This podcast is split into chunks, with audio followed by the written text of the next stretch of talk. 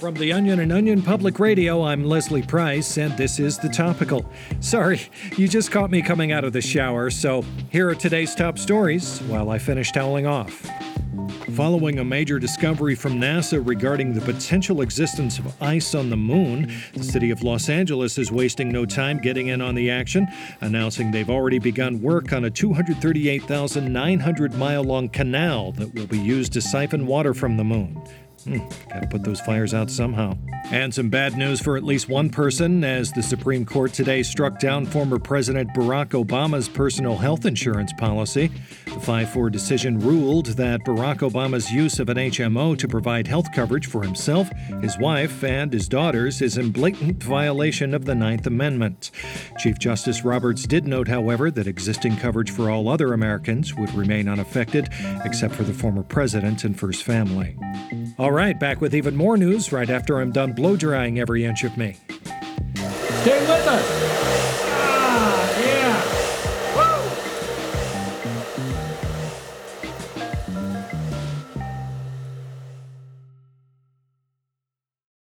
This episode is brought to you by Shopify. Do you have a point of sale system you can trust, or is it a real POS? You need Shopify for retail. From accepting payments to managing inventory, Shopify POS has everything you need to sell in person. Go to shopify.com/system all lowercase to take your retail business to the next level today. That's shopify.com/system.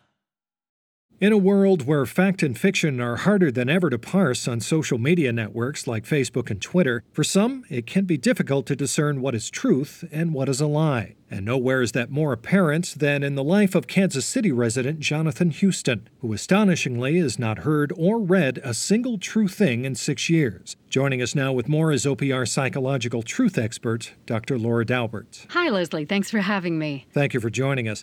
So tell us a little more about Jonathan. Well, it's a fascinating story because despite engaging with the world frequently, Jonathan Houston has not seen a single verifiably true piece of information about anything since 2014. The 55 year old electrician has consumed tens of millions of facts from television, social media, the news, and somehow 100% of them have been not just suspect, but patently false. Wow, Laura, that's pretty remarkable. I know that media literacy is at an all time low in this country, and things are not always what they seem, but could this all be because of disinformation or just a lack of proper education? Well, you'd think so, Leslie, but this is much more serious than that. For more than half a decade, every single thing Jonathan has learned, whether it be about the election, climate change, pending NFL trades, China, movie releases, the physical properties of glass, or the coronavirus pandemic, it has all been false. Hmm. What's worse, even when Jonathan suspects an article or piece of information he's consumed is wrong, he ends up Googling it and reading 10 more flat out lies. Take a listen. It's just a crazy world we live in, and you gotta be careful who to trust. Just yesterday, I was on Facebook, and I learned that apparently in this election, a lot of people tried to vote twice. It's really a shame we live in a world where people would try to do that, be so deceitful. But you take the bad with the good.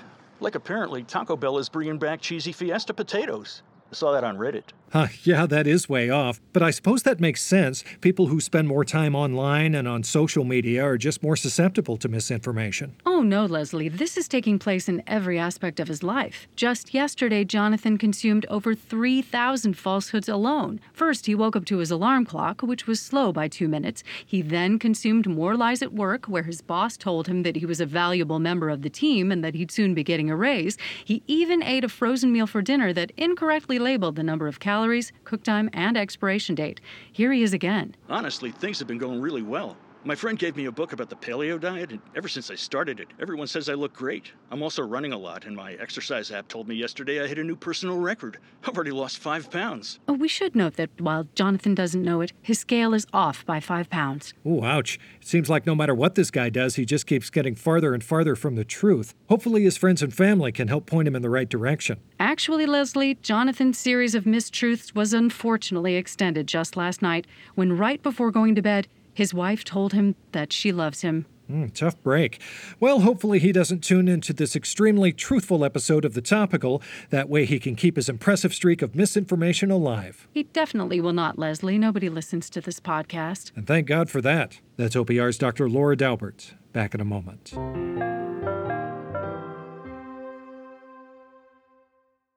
This episode is brought to you by Shopify. Do you have a point of sale system you can trust, or is it a real POS?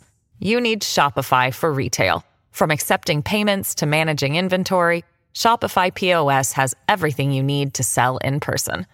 Go to shopify.com/system all lowercase to take your retail business to the next level today. That's shopify.com/system. Here at The Topical, we value truth above all else. And that's why our dedicated team of fact checkers really need to stop taking advantage of OPR's flexible PTO policy. You guys aren't supposed to all take the same days off. That's not how it's supposed to work. Anyway, here's what else you need to know today. More bad news for former President Obama today, as former First Lady Michelle Obama is reportedly fuming after finding out that Barack has also titled his upcoming memoir, Becoming. Ooh, should have checked with the missus on that one, Barack. Big mistake. And distress amongst the current First family as well today, as President Trump was reportedly furious after finding an issue of the Washington Post hidden under his son Barron's mattress.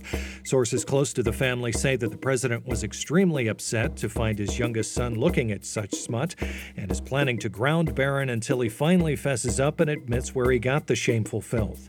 Now, we've all been a teenager before. I say give the kid a break.